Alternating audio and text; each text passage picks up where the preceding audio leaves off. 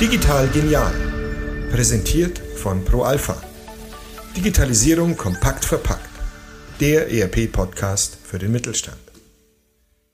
Hallo und herzlich willkommen zu einer neuen Folge von Digital Genial, dem ProAlpha-Podcast für alle Themen rund um Digitalisierung. Ressourcenschonend, umweltfreundlich, ökologisch. Die Umwelt und das Klima stehen immer mehr im Fokus.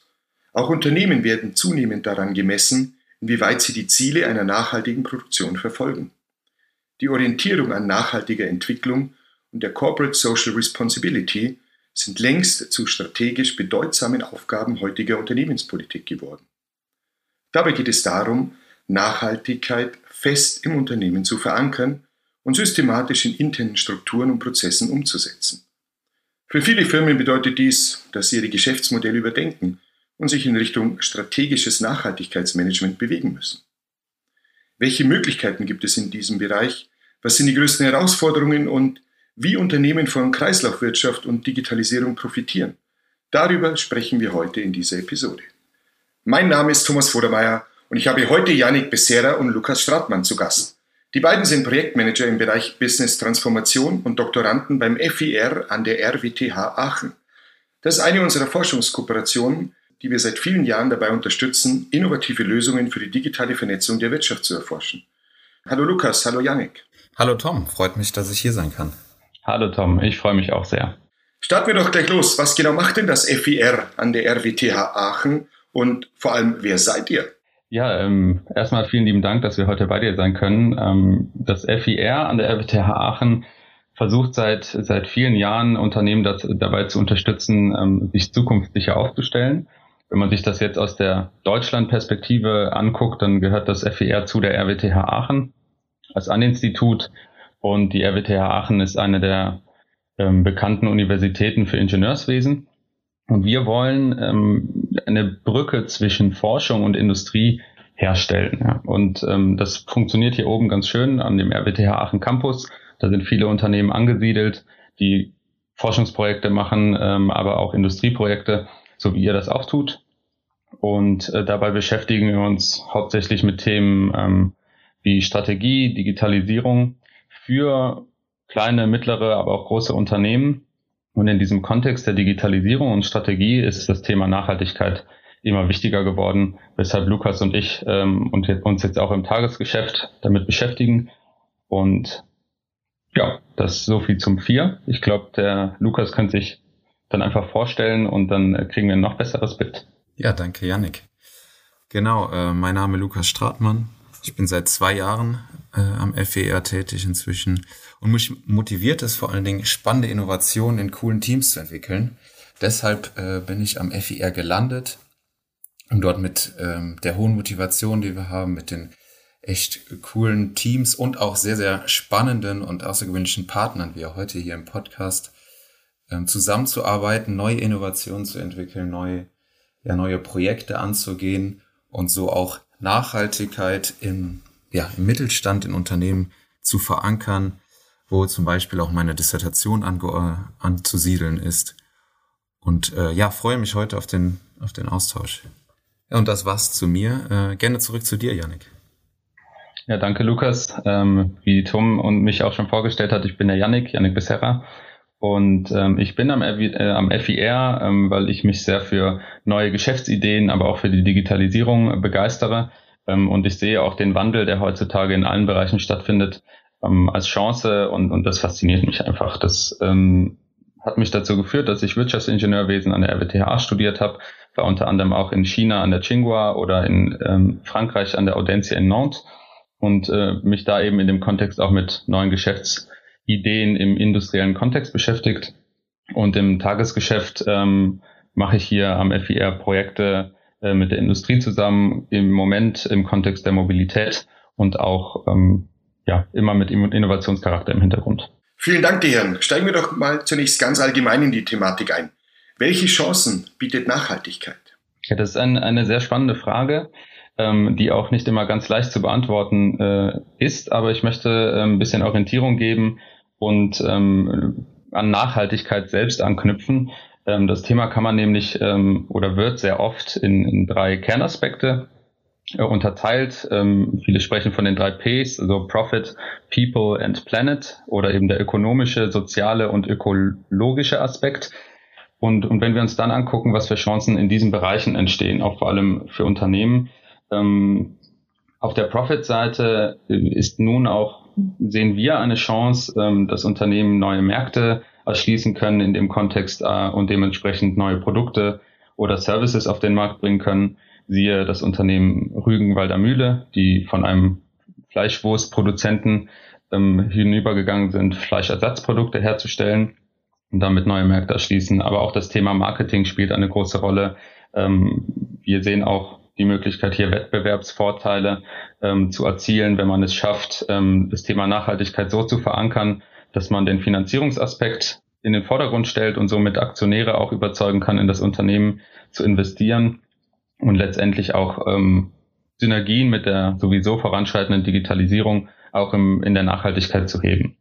Was in dem sozialen Umfeld ähm, interessant ist, ist, dass ähm, der, das Warum, der, das Purpose des Unternehmens immer mehr in den Vordergrund kommt. Ähm, und das hat auch eine große Rolle, wenn es darum geht, neue Talente an Bord zu ziehen. Gerade Mittelständler, Mittelständler haben es nicht einfach, ähm, die, die, die neuen Talente ähm, ins Boot zu holen. Und da ist eben das Thema Nachhaltigkeit ein, ein guter Hebel für. Und letztendlich für, für den sozialen Aspekt ähm, bieten neue Innovationen im Kontext der Nachhaltigkeit nicht nur dem Unternehmen einen Fortschritt an, sondern eben auch der gesamten Gesellschaft. Und zuletzt der ökologische Aspekt, ähm, einmal die Transparenz überhaupt herzustellen über die gesamte Produktpalette, Wertschöpfungskette. Und äh, was auch unter ökologischen Aspekten wichtig ist, ist immer mehr das Thema Risikomanagement, weil der ökologische Wandel ähm, für einige auch global agierende Unternehmen ähm, immer mehr eine Rolle spielt, ähm, was Standortthemen angeht oder ähnliches. Und somit ist Risikomanagement unter dem Klimawandel auch ein immer prägnanteres Thema. Danke, Janik. Und warum ist denn eine fundierte Nachhaltigkeitsstrategie oftmals eine so große Herausforderung für Unternehmen? Ja, auch da, ähm, ich, ich will mal drei Aspekte nennen. Und zwar ist das Thema Nachhaltigkeit sehr komplex. Äh, und deshalb ist es auch nicht immer einfach, dort ähm, genau zu verstehen, welche Themen für das Unternehmen jetzt relevant sind.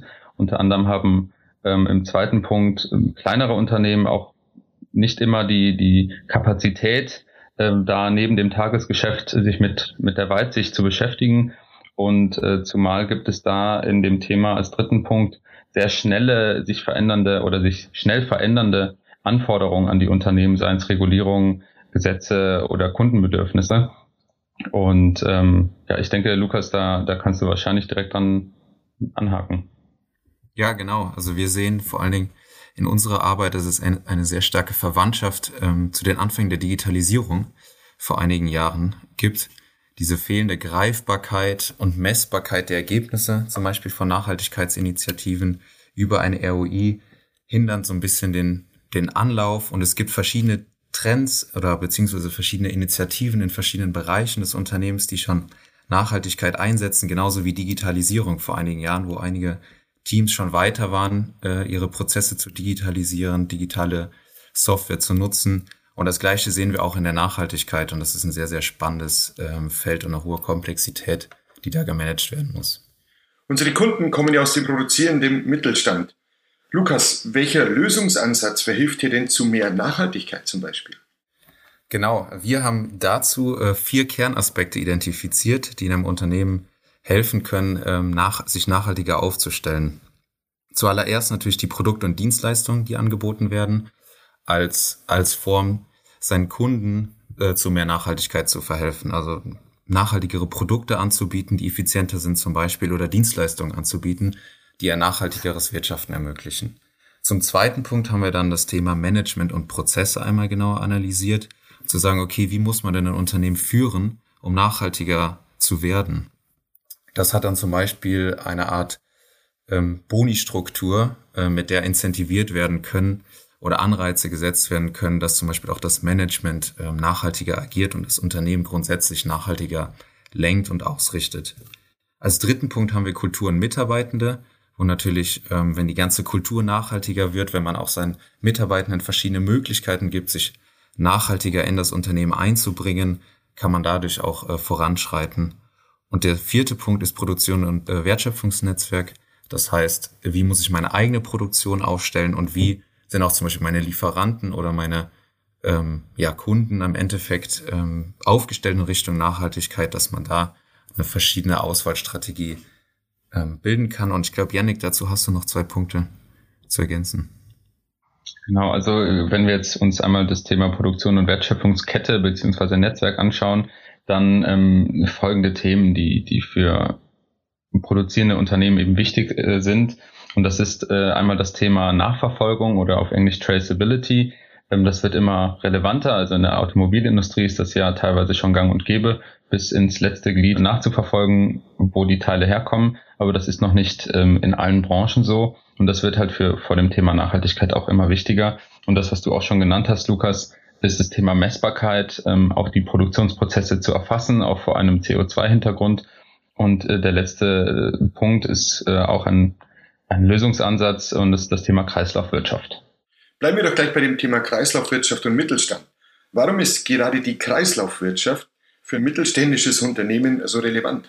Ja, das äh, ist für, für viele Mittelständler nicht immer direkt ersichtlich, aber ich, ich möchte mal chronologisch einen Hintergrund geben, was da alles ähm, eine Rolle spielt. Ja, allein beginnen wir bei der Entwicklung von Produkten. Wenn man da das Thema Kreislaufwirtschaft schon im Blick hat und ähm, sieht, dass auf eventuell Zweit- oder Dritt ähm, Schleifen das Produkt wiederverwendet äh, werden kann, dann wird da wahrscheinlich ein anderes Ergebnis bei rauskommen, als wenn man nur den einen Markt vor Augen hat.